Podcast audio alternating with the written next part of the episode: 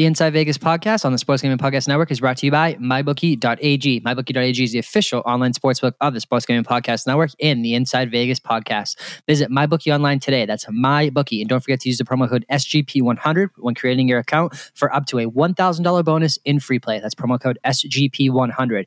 If you need a reload, enter promo code SGP50 for a 50% reload bonus. You simple, you play, you win, you get paid. We're also brought to you by Oddshark. Get free picks from the supercomputer and expert writing staff, as well as data driven editorial content that you cannot and will not find anywhere else. Follow them on Twitter at Oddshark and check them out online at www.oddshark.com. Finally, we're brought to you by BetQL. BetQL is the only mobile app that gives you the best chance to beat Vegas, and now NFL lines are available on the app. The best PR is BetQL is free to download on your Apple or Android device. Head to betql.co to download the only app you need to make smarter bets. BetQL is brought to you by the makers of RotoQL, the leading daily fantasy optimizer trusted by over 100,000 DFS players. Again, that is the BetQL app, and go to betql.co to download the only app you need to outsmart Vegas today.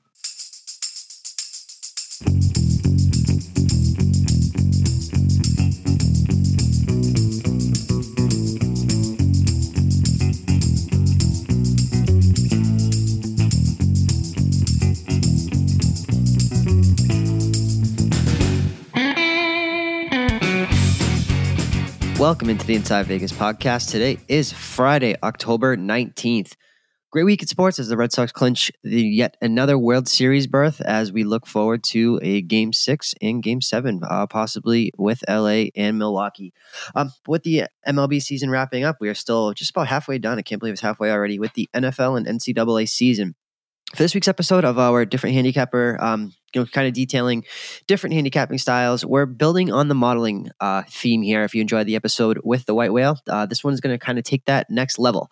Um, this uh, this guest, um, I'm sure some of you guys have seen him um, on social media. Probably one of the most rapid risers out there, to for lack of a better term.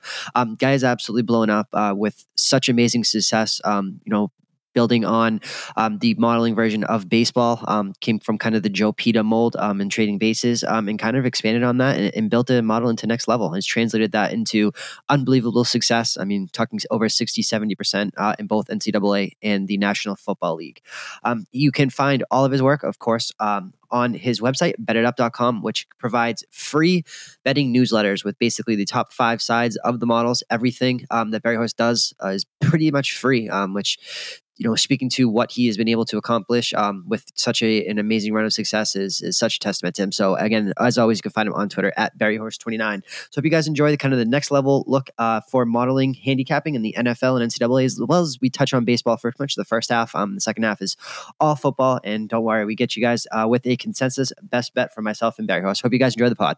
And now joining me on the Inside Vegas podcast is a guest that has been, I don't know if there's ever been more of a a quicker uprising in this little racket that we call social media and gambling, you know, quote unquote gambling Twitter at this point, and that's Berryhorse. And if you guys enjoyed the podcast with the White Whale talking about modeling, uh, I feel like that we may we may take this one to the next level. Um, you know, maybe since the days of the original inception of the quote unquote model with Joe Peta, which again I know that Berry kind of incorporates into his stuff. So I'm so excited to get into the, all of this stuff.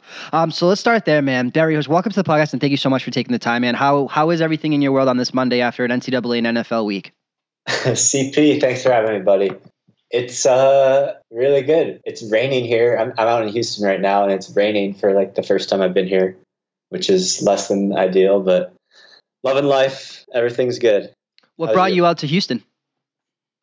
um, this uh this baseball team out here is uh one I'm I'm fairly invested in. Yep. And uh, I don't know. I uh, no wife, no kids, no like real job or office to go to. So Sounds like you need to like, join me out in Vegas, brother.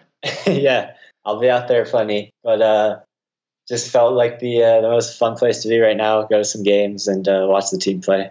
I got a bunch of bunch of friends out in Texas too, so it's nice to see them. Yeah, man. And, and, again, people that have been kind of following me, listening along, know that Houston is kind of my adopted team after the Red Sox, after Altuve and and um, ten to one on Houston last year. And again, um, you know, repeating is hard. So I guess we let's start there as we kind of break this down, man. Um, so when it comes down to modeling, right, and so. This modeling has always kind of fascinated me because I think that in some worlds, you know, model based handicappers, they kind of trust their eyes, they go back and forth, they use the model as a guide. And that's really where you can kind of get in trouble because one, it defeats the purpose. If the model tells you something, um, when you start picking and choosing, I think that that creates doubt. It creates, you know, infinite amount of holes in the model.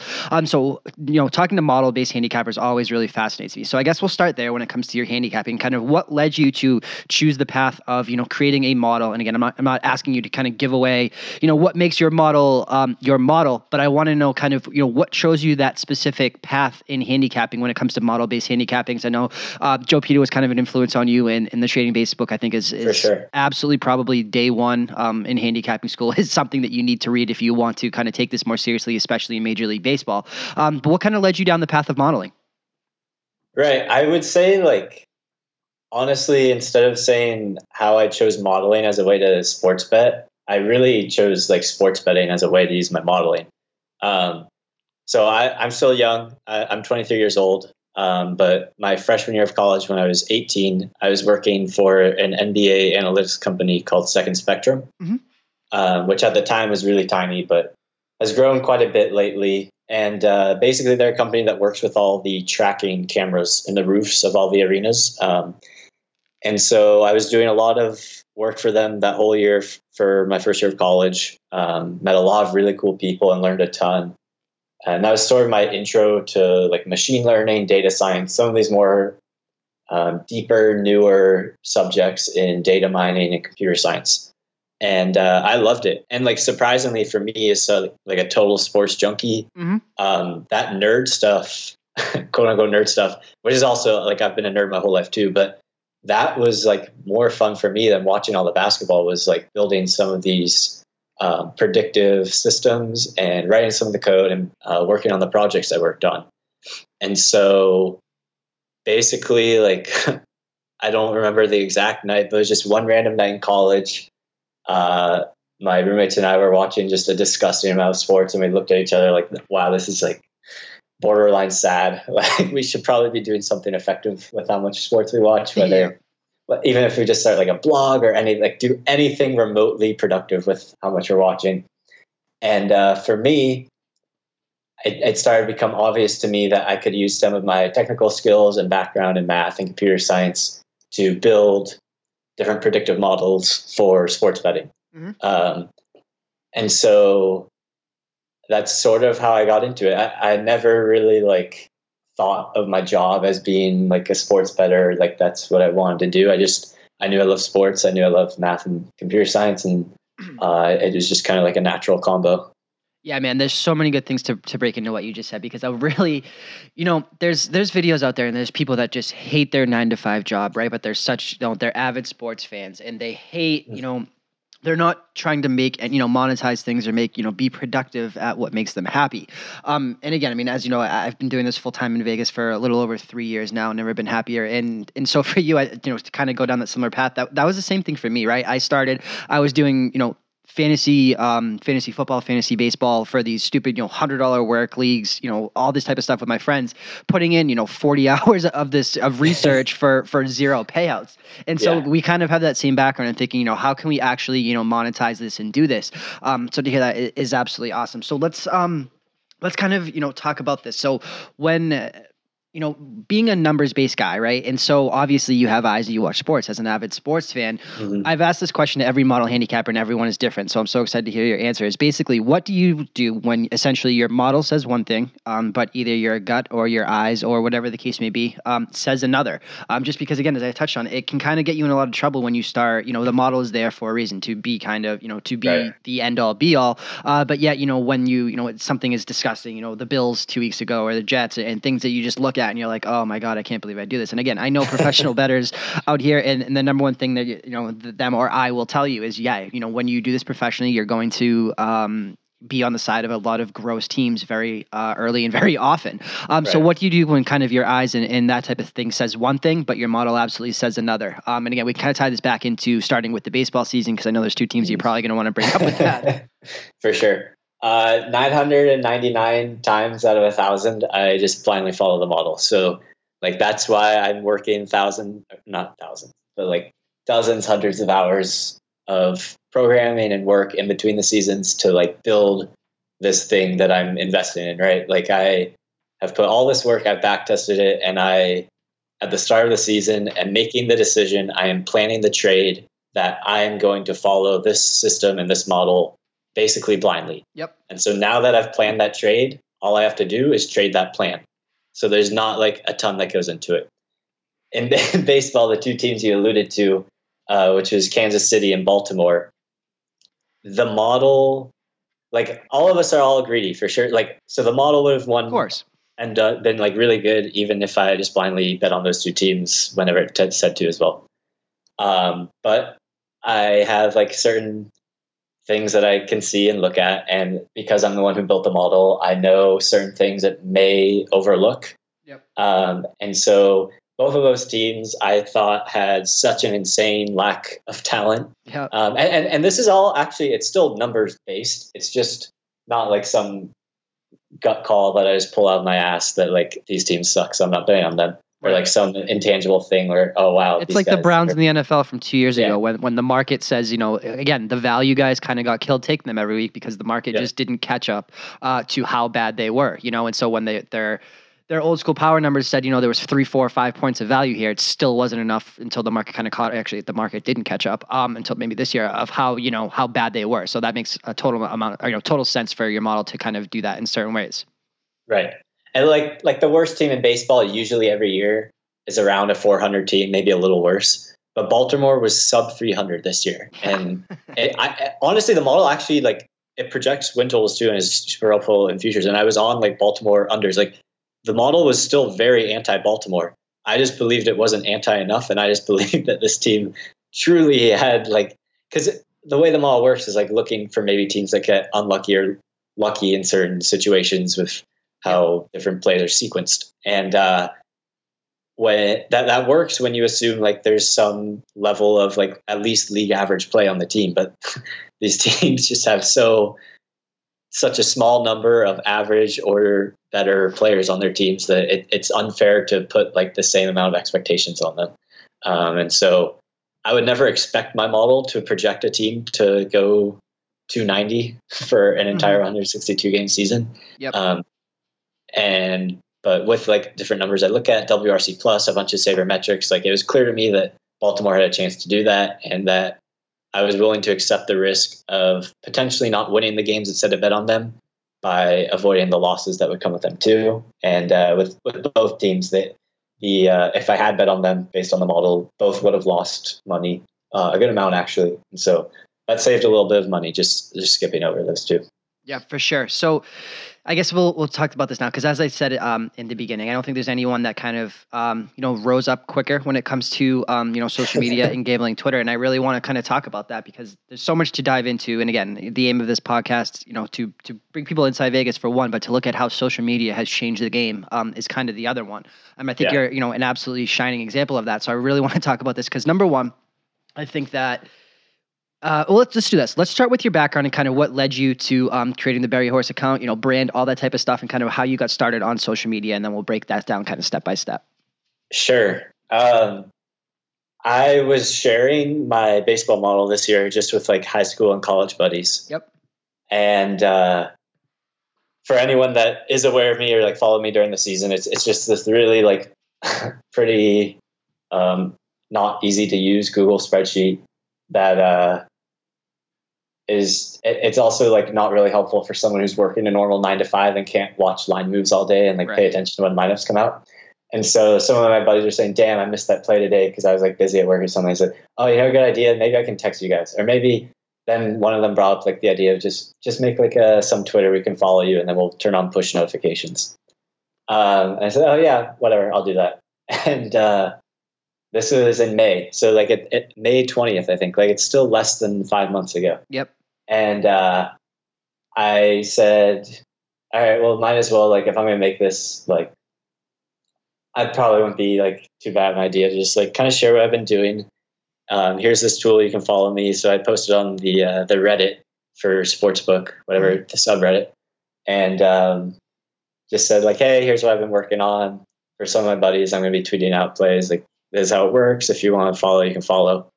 And uh, yeah, it, it won a lot, and now a bunch of people follow. yeah. So, I mean, was Joe Peta, you know, I touched on this again, was that kind of an inspiration to you and kind of building upon that? Was that kind of the basis for the, the model's inception? Um, or was it just, you know, applying the principles of modeling that he kind of brought up, but everything else was kind of on your own? For sure. Yeah. The pricing is all based like it, it and I've spoken to him since like it's, it's, uh, pretty much just straight up plagiarism. Yeah. I'm not like ashamed to admit that. Like, um, he's a, he's a really cool guy. Definitely one of my like mentors and, um, like the pricing schema of like calculating a win percentage for some team and pricing against another is uh, definitely just like the true mathematical way to do this. Um, and then some of the different like projection models and um, like I guess the inputs to that data is like a way more complex, overarching, um, higher level like machine learning pure like model, I guess. Yeah. Um, and so that's that's sort of what I have made public. Um, I do a lot of other stuff that's like more completely on my own with other sports, uh, where I don't really have like I wouldn't say it was like based on anything. Mm-hmm. Um, but yeah, for sure, baseball definitely trading bases. I can't recommend enough, and uh, yeah, I'd second that. That book is is absolutely out of this world. So let's talk about kind of specifics. And again, guys, we're go, we're going to get to college football. We're going to get to NFL. But I think that you know, with go, doing how well you did in baseball, it deserves a little bit, you know, a, a lot of airtime here. Um, so again, it's a little bit weird that you're. The, it's the definition of value, right? Because as I followed you this season, I mean, I would say what ninety percent of your uh, plays were on underdogs, and not just slight underdogs, um, huge underdogs. Mm-hmm. And so baseball is very weird, right? It's a game that's built on variance. It's a game that's built on randomness. That's what makes baseball baseball the worst team in the league against the best team in the league in a, a four or three game series, the worst team is still probably going to win one. Again, maybe unless you're Baltimore or Kansas City. But with that being said, um, was that just you know again there's baseball's weird right? Because there there's no value in a losing ticket right? It's either a win or a loss again. And I know you can you can mess around with run lines all that type of stuff like that. Um, but what kind of led you to to you know find yourself playing so many high underdog um, positions? And not only that but hitting them at you know an absolutely incredible uh, rate. Math yeah. yeah. I, so like basically, um, and like not to correct you, but just just to be accurate, probably, and not that it matters either, but it's probably closer to maybe like seventy five percent. Yep. Just for like no keeping for how much we're on drugs. Um, I think like a general high level thesis for why this happens is just there's 27 outs in a baseball game for each team, and most teams have like at least average players um, to the point where so, and like so much can change. Like we're we're swinging a piece of wood at a little ball that's like spinning really fast. Like it's an unbelievably hard thing to do, yep. and uh, so much is random and so much can change and happen that for there to be a really like long favorite price on a team, you need to be really damn certain that they're that much better at literally everything. Mm-hmm. And so I guess like the general thesis is like all of this is such a crapshoot that if there's some like way overinflated line on some team because of maybe some factor that doesn't really matter when the like the underlying numbers say the game.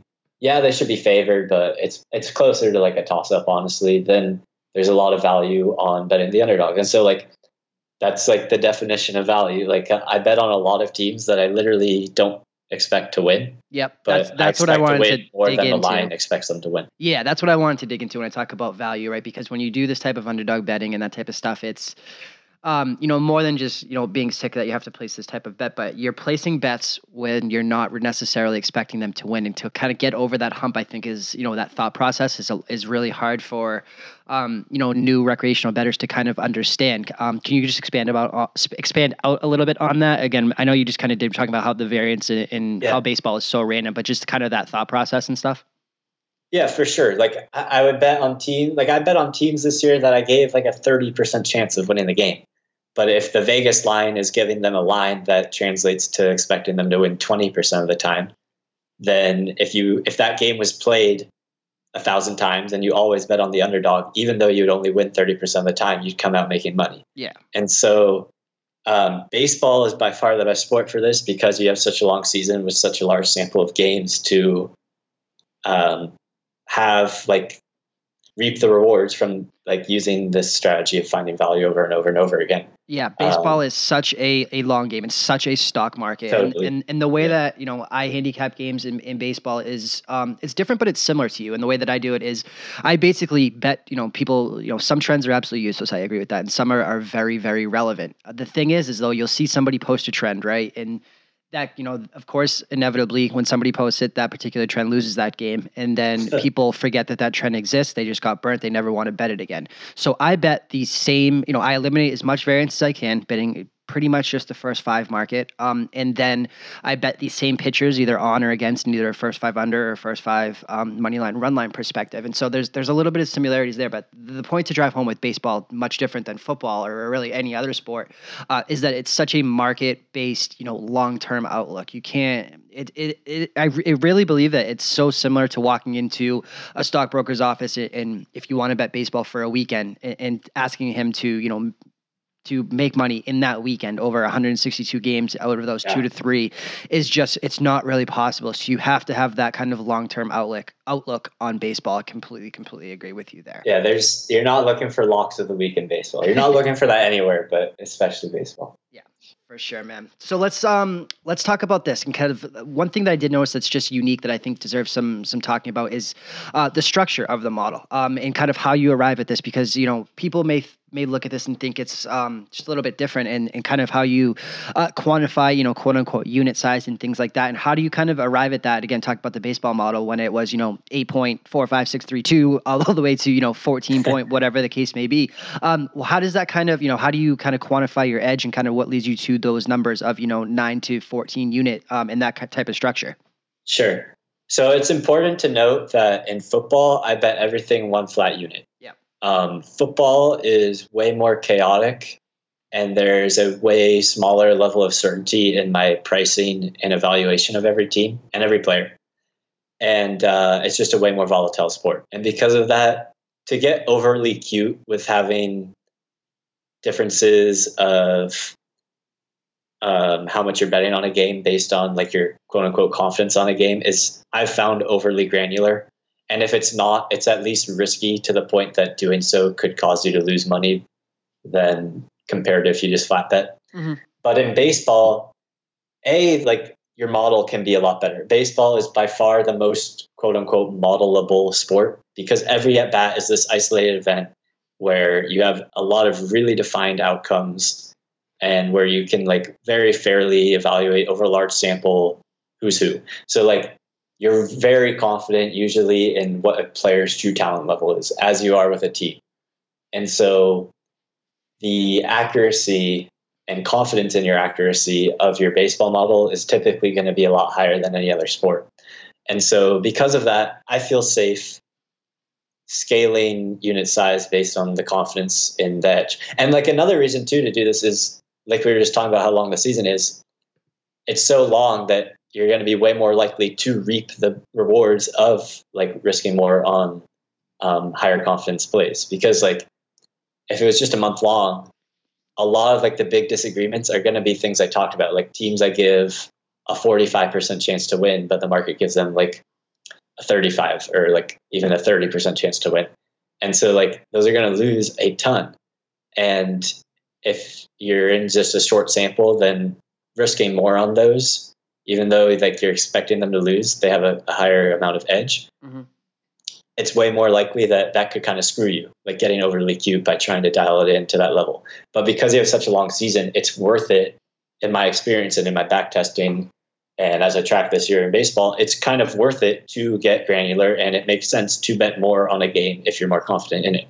And so um, basically the way I did staking for baseball this year and, and, have done in the past is I only bet on games where my model disagrees with the market by more than 5%. percent mm hmm And then I stake an amount that is proportional to like literally equal to that percentage. And some people like doing buckets, like they'll bet if it's between 5 and 10%, they'll bet two units. If it's between 10 and 15, they'll bet three. If it's between 15 and 20, they'll bet four, whatever it is. Mm-hmm. Um, but because you have such a large and long season, for me, it just makes sense to be like superly, super linearly, just exactly proportional. Like you can just dial in to be literally like you, you theoretically know what the edge is. or you have at least a way higher certainty in baseball than any other sport, and so you can bet that edge. Um, and so that's how I've done it. Uh, but there, there's legitimate arguments to different ways as well. Like at, at, all of this is um, definitely just a trade off between what your tolerance for risk is and like how much more you want to try to optimize growth with the trade off of potentially screwing yourself. Um, like all, everything's always a trade off. Completely. And so just to break this down, you know, if if um, to go a little bit less in the weeds and dumb this down a little bit. The, the point that we're trying to make here is, you know, a 16, 17 week NFL season is not a large sample size, despite the fact that it's a whole season. Um, that's that, you know, and baseball at 162 is just so much more of a sample size. So yes, you know, if you uh, attach or, um, you know, buy or quote unquote sell teams in the NFL over, you know, 16 games, as we've seen, um, you know, the market will eventually correct itself. It may take two to three to four years, but you know, professionals were ahead of the Jacksonville Jaguars, whatever it was, three, four years ago, betting them every single week, getting absolutely killed. The Cleveland Browns last week, last year, um, and now they're kind of you know making some of that that investment back just because the the, the season cutoff um, is you know 16 games, it doesn't necessarily just because you think of it as a whole season. Oh, that has to be a large enough sample size. It really doesn't you know happen that way. So it makes total sense.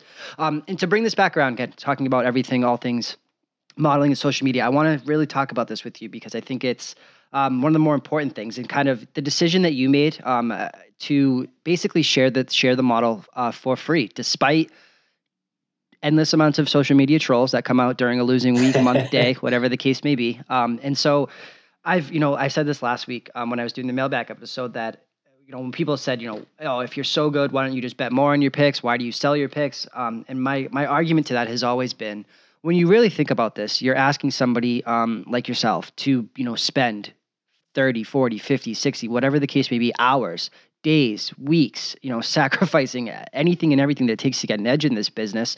Um, so to put, you know, let's just call it 40 hours a week, um, you know, into this model, right? So daily, let's say four or five hours daily, not to mention film, all that type of stuff. Um, and they're asking to basically have it be handed to them for free. Um, and so for people, you know, to have all the work done, uh, to reap those benefits, reap that reward for absolutely no work, um, and then have the, the the gall to you know call you know call people scams, call people scumbag, yeah. all this type of stuff.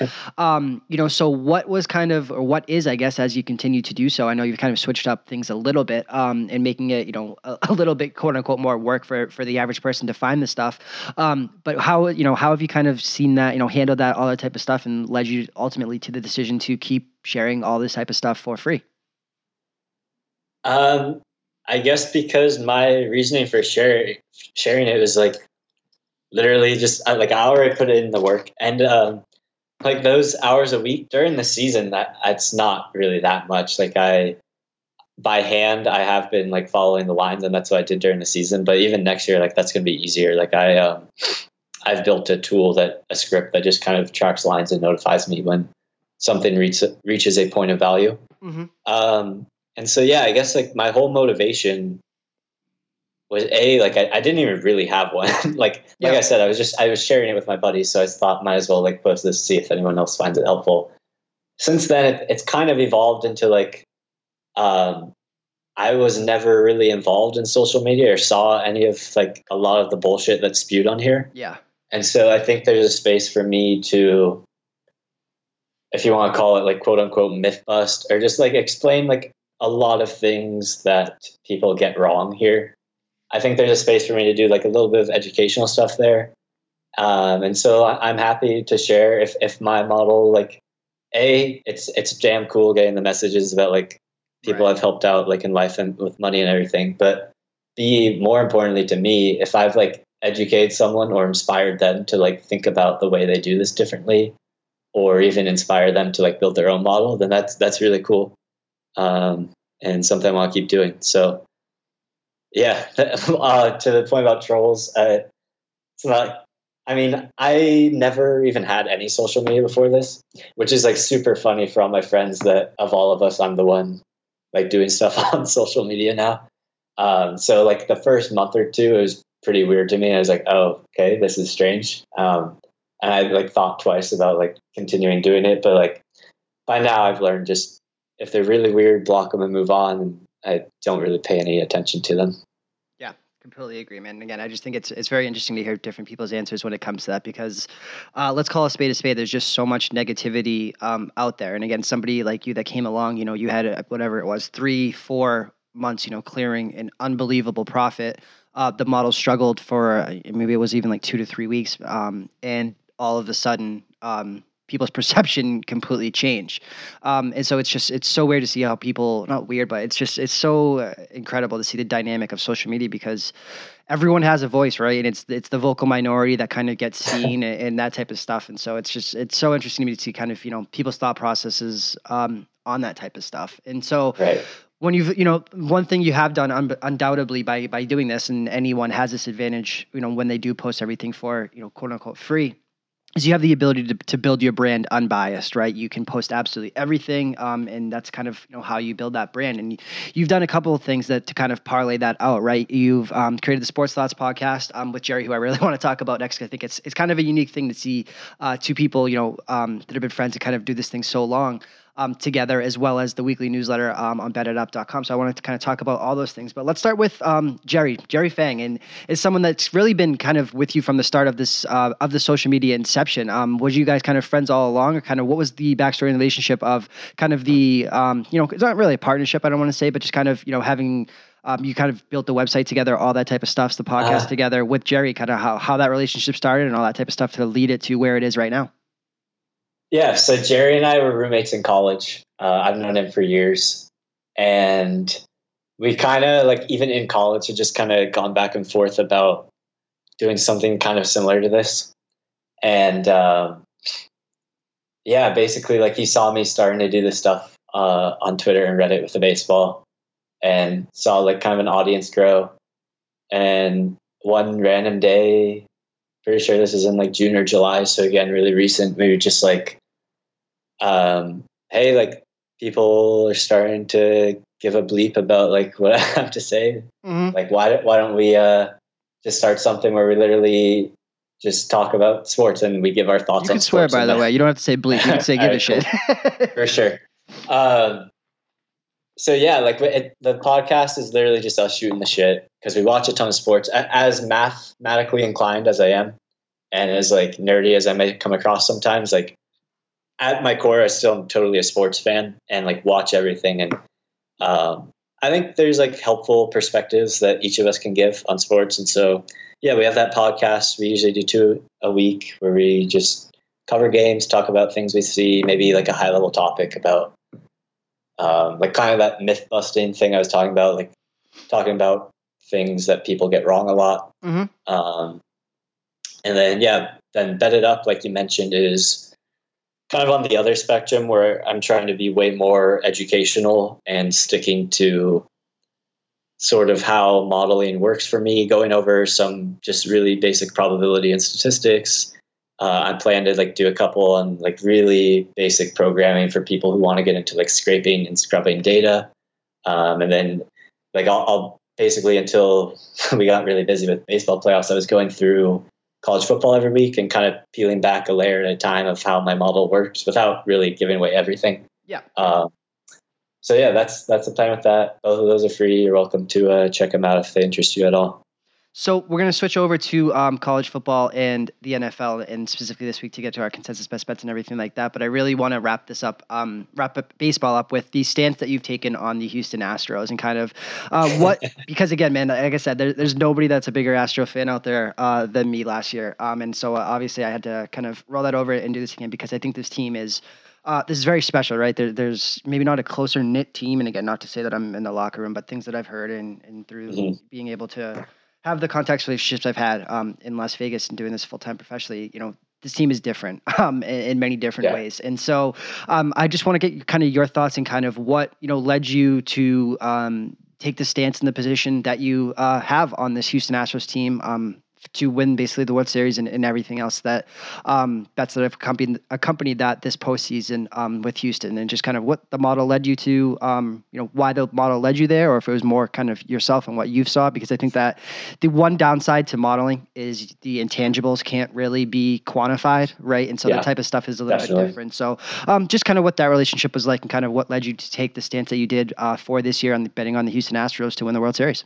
All right, I'm going to push back a little on what you said about no one being a bigger fan last year with your 10 to 1 because I had quite a good amount on 14 to 1. Oh, you so, got me uh, beat, huh? I did I did I did yeah, but you know what? I did have Altuve at 8 to 1, so I basically cashed 18 to 1.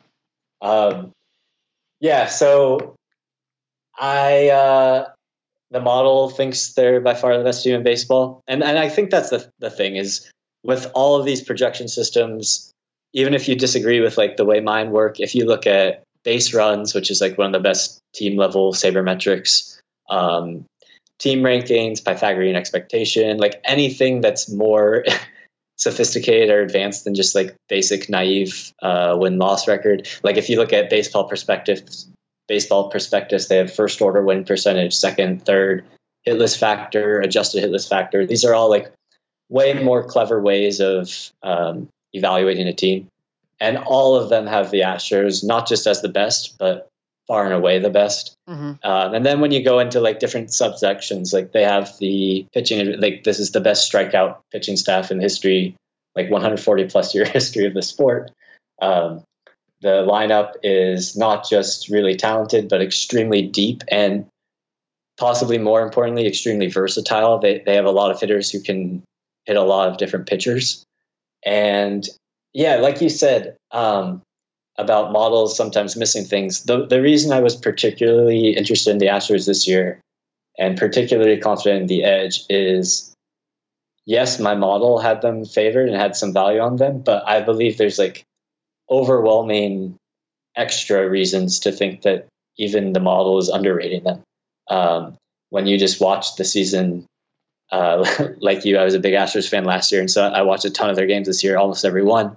And um, it just, as dumb as it sounds, watching through eyes, it just never really seemed other than like this three weeks stretch in May or June. They never really were clicking or gelling. Yeah. And to have all of the underlying stats say, even though they never played that well, they were still way better than everyone, which is really encouraging to me. Um, yeah, so that's that's where I stand. Uh, I can check right now. I, I, think I saw them around plus 190 earlier today. I think even that there was like a pinch of value, or, or at least close to break even. Yeah. So but, the series uh, price. Um, let's go break this down. Astros minus 160 um, on the series price after Cole dropping from I think it was minus 240. Um, and then as we break down the World Series at the Westgate right now, they are yeah, I think it was plus one. Um, World Series is Astros are yep plus one sixty currently. The same thing on mybookie.ag. Okay, so nothing there left anymore. But um, yeah, that like they were priced as like plus six hundred for most of the year, which I thought was absurd. Mm-hmm. Um, and yeah, that there's a lot of reasons to like the team, but anyone who's following me on Twitter has probably already heard that and is sick and sick and tired of me preaching about this team. Uh, never get sick and tired of somebody preaching money, man. And again, you did something that I think was so smart, and you know, it was basic: buy low, sell high, and and you really nailed this to a T, talking about how they were basically going to play 500 ball or below with Correa, Altuve, um, Springer, all those guys were out, um, and the market took a dip, and um, to be able to capitalize on that type of stuff is really what separates um, mm-hmm you know, being able to make significant amount of, a significant amount of money and get ahead of the market, um, both long and short term. So props to you for for grabbing that up, man. Again, I, I think this. I'm with you. Look, I, I, was born in Boston, spent 27 years there. I was, you know, born and bred a Red Sox fan. But at the end of the day, when you do this full time, you, you got to kind of sell your soul here um, at some point. you know, thankfully with with New England, I've been able to kind of you know be able to be betting on them and, and enjoying them. Um, but to me, this this Houston team is really primed for something special as long as they can kind yeah. of keep it together. And, and I know salary and all that type of stuff, but this team is, I think, the type of team that takes, you know, hometown discounts to stay together, all that type of stuff. So they, you know, the 162 game season is is very long, but I just wanted to kind of your what what kind of led you to take that stance on, and we're gonna move over. Can I make one more point? Of course, I think it is like a, a cool high level thing just to talk about with futures yeah. is when you're investing in a team over like a longer term like that Uh, I also additionally like to look at the actual franchise and organization. And like you're just saying, they are so well run. In 2018, it's shocking that this is possible given how smart teams are now, but they still discernibly have such a large um, analytical advantage over all the other teams in how they're constructed as a roster, but even simple stuff like they shift almost an order of magnitude more than all the other teams. They the way they manufacture run like run production and the way they create run prevention through like managerial decisions and strategical moves is like an organizational level thing that again I don't think my model sufficiently captures and like you said, like they're totally first class in the way they do all of that. And that's even just like another thing to consider in any sport is when you're betting on like a future for a team, you should also at least partially consider how the team is actually run at like a high level because you're going to be on them for like several months theoretically. So yeah, completely. sorry to cut you off. No, no, no. I think I again, man, as I said, I want you to kind of talk about anything and everything that comes to mind is kind of um, when it comes to modeling men. So again, please feel free to always interrupt me and bring that up. Um, I want to. Is there anything else you kind of want to talk about um, when it comes to baseball before we kind of flip the switch? Are you looking to kind of incorporate the model into any other sports, college basketball, NBA, um, really anything and everything before we flip over to football? Uh, all my models are totally different in nature. So if we want to move on to the other ones, let's let's finish baseball there. Okay, cool, man. So we'll flip over to um, the NFL, and then of course we're going to get down with our consensus best bet. But before we do that, the Sports Gambling Podcast Network and the Inside Vegas podcast is brought to you by MyBookie.ag. MyBookie.ag is the official online sportsbook of the Sports Gambling Podcast Network and the Inside Vegas podcast. If you are a new customer, enter promo code SGP100 for up to a thousand $1,000 bonus in free play. And if you need a reload, SGP 50, 50% reload bonus. We're also brought to you by Oddshark. Get free picks from the supercomputer and expert writing staff, as well as data driven editorial content that you cannot and will not find anywhere else. Follow them on Twitter at Oddshark and check them out at oddshark.com. And lastly, we're brought to you by BetQL. BetQL is the only mobile app that gives you the best chance to beat Vegas, and now NFL lines are available in the app easily track line movement, see which team the public is backing, and as always, go to betql.co to download the only app you need to outsmart Vegas today. There's from the makers of RotoQL, the leading daily fantasy optimizer trusted over by 100,000 DFS players. You get down with Oddshark, Berry? Sorry, you cut off there. Can you ask that again? I said, do you get down with Oddshark? Because I think it's one of the most tool, the one of the best tools out there for long term record keeping um, that many people may not realize. Have you um, checked out kind of their stuff over there? Dude, I'm gonna be totally honest. I'm so new to like this whole industry and I've done so much on my own for the last three years. I learn about a new thing like this every day. So I'm sorry if it sounds ignorant, but I, have no. never checked it out. I think it, it, is one of the greatest companies out there because basically they take the long term market perspective. They don't, it's not uh-huh. necessarily a picks, you know, somewhere that is picks providing, um, but they keep every, you know, if you want to know how a pitcher did, any pitcher in baseball, for first five inning, first five innings under, first five innings money line, run line. They keep track of all that stuff. It's just a huge database. Um, oh, cool. So it's it's one of the best things out there. But let's um, let's flip over to football, man. So you talked about kind of what philosophically your um, you know the the stance and kind of what the model does when it comes to baseball, and then you just said that each model is kind of different when it comes to different sports. What are the biggest? I guess we'll we'll group NFL and NCAA together a little bit, um, but just talk football as a whole and kind of the biggest uh, differences when it comes to college football, NFL, and sure. baseball. So I actually I probably didn't do a good job of explaining baseball. At, at a really high level, baseball is just um, the way I do it and the way like Joe Peta describes in Trading Bases is a baseball team really can be good at two things: run production and run prevention. And that's really all that matters. If you can come up with a good way for projecting that for every team, you're probably going to be pretty good.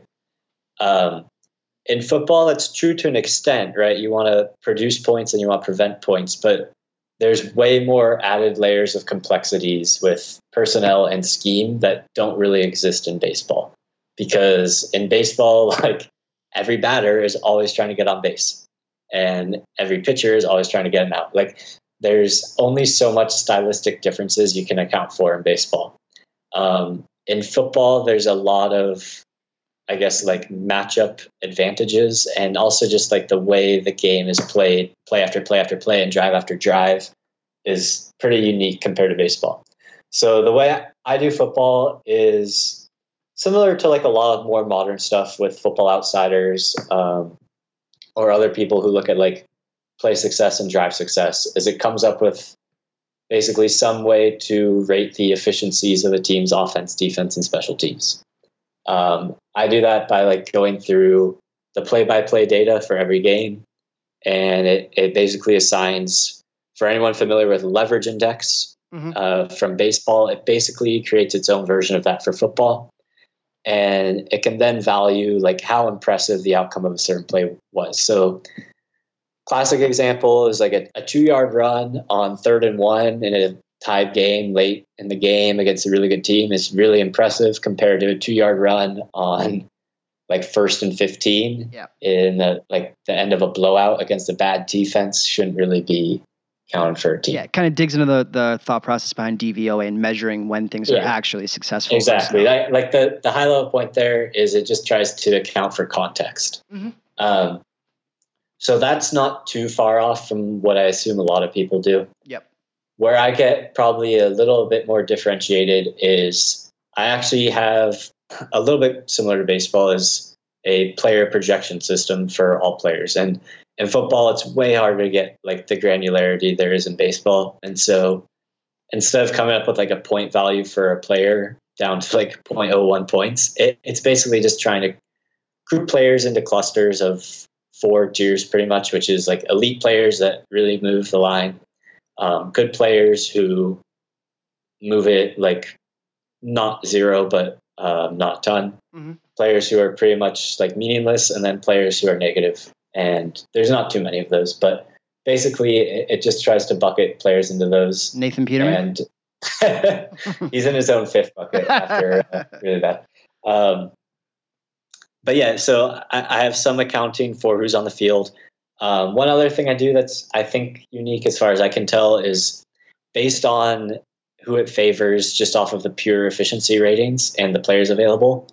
It will then adjust for kind of like an, an expected game script. So, like a classic example is Army or Navy.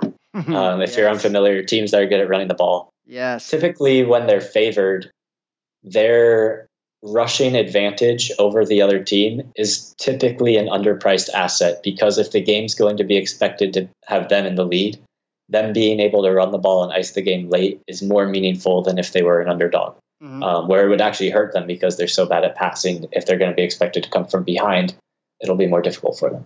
And so none of that's huge because, again, it's volatile. We don't know how the game's going to go, but there's a, a little bit of pricing in there. And I think that makes a good amount of difference. So um, those are sort of like a few of the higher level principles I have, and there's some other like uh, one thing I do is uh, that I don't do in baseball at all is every home field is different for me. So um, travel, uh, distance traveled has has proven to be correlated with performance. So there's a little bit of that, um, and then each stadium has its own. Uh, like like some NFL stadiums produce a uh, unequal amount of procedural penalties by the opponent. So that's so uh, next as level. you might guess, like it. like like Seattle and Kansas City, like stadiums like that. Um, there's a little bit stronger. Just literally, the stadium's worth a little bit more. Um, so yeah, there's all kinds of things I do. Uh, that's not everything, but those are some like the main points. I feel like probably give me a little bit of value compared to the market. Yeah, and it's again last week talking about the mailbag episode. One thing that I, you know, I was talking about the differences between basically the old guard and the new guard when it comes to handicappers and handicapping. And so, it's it's kind of an outdated thing that to think just think that every team gets three points uh, in football for a home field advantage. Um, if you think that you know a it's called the Chargers at 10 a.m. and you know LSU at home at night is the same home field advantage, um, I, I, think you're crazy. And so that it, it's kind of it's something that's you know I think a lot more people take into account different home field advantages now, um, especially you know at night, and I think it's far more prevalent um, in college football when it comes to um, the National Football League uh, for sure. Um, I think uh, one thing I, I, actually kind of buried the lead here with you, and I really wanted to uh, um, put this in here is kind of the success that you've been able to have when it comes to football this year. And looking at this, college football currently 20 on the season, 24 10 and 1 at 70.6%. NFL against the spread, 16 10 and 4, 61.5% overall ATS, 40 20 and 5 at 66.7%. Um, and so, you know, I think that the quote unquote trolls or detractors out there are going to say it's a, it's a short term sample size. Um, you know, you're due for regression regression, all that type of stuff that trolls are notoriously uh, for saying out there. Um, you know, when you have this level of success, I think that it may be um, fair to expect, you know, regression in some form, just because I think hitting seventy percent in college football is extremely difficult over a season. Um, but when you do this, do you adjust for kind of, you know, obviously you're finding inefficiencies in the market, right? You're finding a solid edge, especially in college football, at seventy percent, and again, NFL still at sixty-one percent. Do you kind of, you know, make this a running thing when you look at and say, you know, there's specific situations that this model is just absolutely killing and getting right?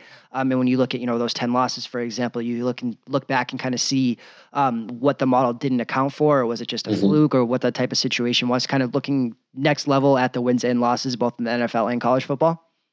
Sure. So I guess a couple things. For full transparency, I, I haven't placed a single bet on the NFL this year. Those are just my top five uh, model disagreements each week. Mm-hmm. If you had bet them, that those would be what the results are. Um, and so because like I'm way more plugged into college, I I'm I'm going to stick to just talking about that uh, about your question about sustainability. Yep.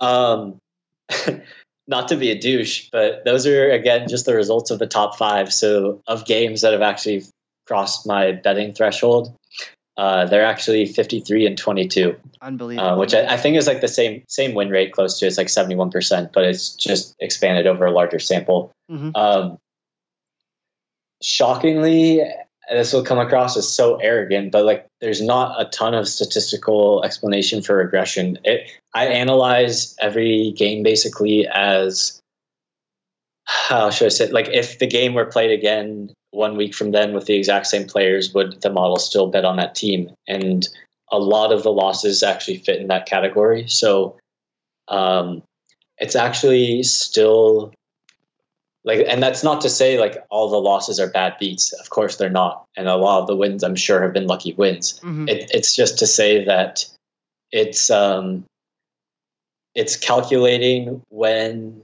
there is an edge for a team to cover. And i have high disagreements there. And over like 70 something games now it's done really well. Um it's it's possible. I think one cause for this might be something I changed a little bit this year, which was making red zone efficiencies on offense and defense um, more meaningful. So basically, like it wasn't expecting that to be completely random before, but it, it was probably expecting that to be way more luck based than skill based. Mm-hmm. And this year, there was a little bit of evidence that showed me that uh, while it's not like completely luck free, that there is like a little bit of uh, predictive nature to that actually being a skill. And so that that could be something. Is I think a lot of the teams I've bet on this year have done really well at scoring touchdowns in the red zone and preventing touchdowns. Yep. Um, Threes into sevens and vice versa. You know, case in point being yeah. Atlanta and the Saints, those yeah, type exactly. of games. Yeah what's the biggest difference that you found in the model when I know again not to have to you give away kind of what the model does, but the biggest differences when it comes to college uh, versus the NFL in terms of different things that um, you know just differences that you know one mm-hmm. applies more to one or less than the one uh, towards the other when it comes to NFL and college football. Um, well, if anything, if like, it's not, if it's yeah. nothing, then so first off, freshmen and like grad transfers and stuff for sure is like really weird. Um, they're really difficult for me to price, and so the way I do it which I don't think is perfect, is basically it calculates a like consensus number on every freshman recruiting class based on literally like ESPN rivals, like all these people. And so, yes, I'm trusting like some quote unquote expert, like subjective opinion about some 18 year old, which um, whatever. And, and, that's that's like totally volatile and um, not at all perfect, and I would love to have a better way to do it, but there's really no better way. And um, frankly, these these ratings actually aren't terrible. Like people will always point out, like, oh, like Khalil Mack was a two star in high school. These idiots got him wrong. Well, yeah, but they they actually do fairly well year after year in projecting performance in college, and even guys making it to the pros, as well as you could honestly reasonably expect. Um, and so yeah, I, I do that. And when there is like a higher level of freshman production on a team, the volatility in my football models goes up. And so, not to go on too much of a nerdy tangent, but basically in football, unlike baseball, where I'm calculating the probability of a team winning, in football, I'm creating a probability distribution of winning margins for a team. And so the um, like standard deviation or like how far thinly spread the distribution is would change if there's a lot of freshmen or not a lot of freshmen. So that that's like one college difference. For sure. What um so I, I've been asking this basically to every every guest I have on when I talk about kind of what my thesis statement has been in the NFL going back about three years, uh, and that's my theory that the spread is dead and the spread is dying. And I feel like the old school, um, you know, quote unquote power ranking guys um, are are struggling because they they don't adapt. Um, and so was um, I guess number one, uh, you have you seen kind of what I've put out there uh, regarding the spread being dead in the NFL? Are you talking about like just betting money lines for underdogs and uh, laying points for favorites? Yeah. So basically, over the last three to four years, um, when a favorite wins, they cover the game 85% of the time. When an underdog covers, they win the game outright 81% of the time. Over the last three to four years, the spread has mattered two games or less every single week. And there was a couple outliers where it was three to four games. Um, but basically, again, even expanding this out to the, towards this year, the spread has mattered two games or less. I think this this week was three, um, depending on where a couple closing numbers were. Um, but basically, every single week in the NFL, the spread has mattered two games, two to three games or less. Um, is it something that you've kind of even noticed? And again, what speaking of this, you know, basically the thought process is um, there's two games a week that the spread's going to come into account. So instead of teasing games, um, you know, you can use the money line like you said on underdogs to reduce your break even point. Um, it's just basically saying that you know, the thought process that I came up with is basically the parity is kind of a little bit less in the NFL. The other thing that comes into play is that the NFL, the, the winning margin, the average winning margin in the NFL over the last four years is basically 11 points, yet you're seeing very, very few, you know, 10 and above uh, uh, point spread underdogs or favorites in the NFL. And so the really the good teams are really good, the bad teams are really bad. And so basically the way that I, you know, in short handicap games is basically I handicap every single game as a pick. Um, and if I, you know, I have a key number that I essentially will lay or take. If it's above that, you know, I take the money line on the underdog, that type of thing, and that type of situation. Got it. Um, is there anything that's kind of um, you've come across or kind of agree disagree with that? Um, I think the high level theory of like quote unquote selling points or in baseball selling runs, which this is not the exact question you asked, but mm-hmm. it's something I totally love, which is like it sounds like if you have value on an underdog, theoretically, right? Like if it's a small underdog to be bettable, then you're expecting them to win. And so there's more than likely going to be greater value on the money line there than the spread, which I, I totally I dig, I agree with. Um, and that's something I do in baseball. Like if I'm projecting value on a team, then I'm I'm projecting them probably to win by more runs than the market's expecting them to. And so like I'll actually sell quote unquote like sell back runs. So like mm-hmm. bet on a team to win by more than one run or in football. Alternative point um, spreads type of stuff. Yeah, yeah, exactly. And so like I do that in football. And that's like one of the advantages I think to having a distribution on every game is because I can calculate the probability for literally every single point spread or margin or money line, whatever is offered, I can calculate a number for. Um, and so, yeah, a lot of times it is I trade points to get like a better payout, better odds on a number, and um, oftentimes I like move to, like up towards a key number. So if I want to bet on a favorite minus five, I'll just lay, lay minus six, six and a half. And a half or, exactly. Yeah, exactly, and get like plus money there, um, stuff like that. So yeah, like I think we're on the same page there. Completely awesome, and um, so well, again, I want to get you out of here. So I want to we're gonna break down basically the um the best bets that you have for the weekend. It can be um, I basically had uh, consensus best bet for each um, person on during the season as as their best one. Um, but I want to give you kind of the floor. Is there anything else you want to talk about as a whole when it comes to modeling uh, either football, um, baseball, and those are the ones that you kind of um, do. But if you're looking to expand out into any other sports or anything, uh, you could kind of teach or tell people when it comes to kind of you know the beginning stages of creating a model or using one throughout a season. I want to say to please, please don't be discouraged or overwhelmed by like when I use these fancy words about how mine use like neural networks and perceptron algorithms and all this nerdy shit. Like you don't need to be as complex as I do. I, I'm like totally a nerd at heart and I love math. And so I do it this way. But I totally believe you can get good results being way more naive and way more simple. And yeah. so like if you've been hesitant at all, you don't need a math degree, you don't need a CS degree. I, I still really encourage you to come up with at least some like naive, really basic starting point of a number for a game. Um, and that could literally just be like take net yards per play and like compare them for two teams and use some like multiplier to normalize it towards the points. But if that's like literally just like two steps of arithmetic, just so you have a starting point, and then you can add on and do like handicapping stuff. But just I I definitely encourage you um, to not be overwhelmed or think you need to be like a hyper nerd to do this. Like there's a tons of ton of ways to do this with like really simple math. Um, yeah. Awesome, man. So let's do um, again. I know we're recording this super early in the week. Do you have um, kind of a couple games that your model uh, really looks uh, in either or both uh, NFL or college football, or is it just one or the other right now? I'll stick to college, and I, I do for transparency. I need to make sure to say that we're recording this on a Monday, and my model will not update until tomorrow morning. So these could change, but the disagreement is so big right now that I'd be shocked if there's still not value on these teams. All right, um, so let's do this. Let's point out, um, shine a light on two games that your model absolutely loves, and then if there's one that you like more than the other, we'll release that as the Inside Vegas consensus best bet, and kind of just the thought process and what you know the model looks at um, that it has such a big disparity between Vegas's line, um, and that is leading you to make a bet on these two games for college football. Okay, number one would be Kentucky minus eleven in college football. Tell me, what does um, the model look at or favor? What's the dif- disagreement there?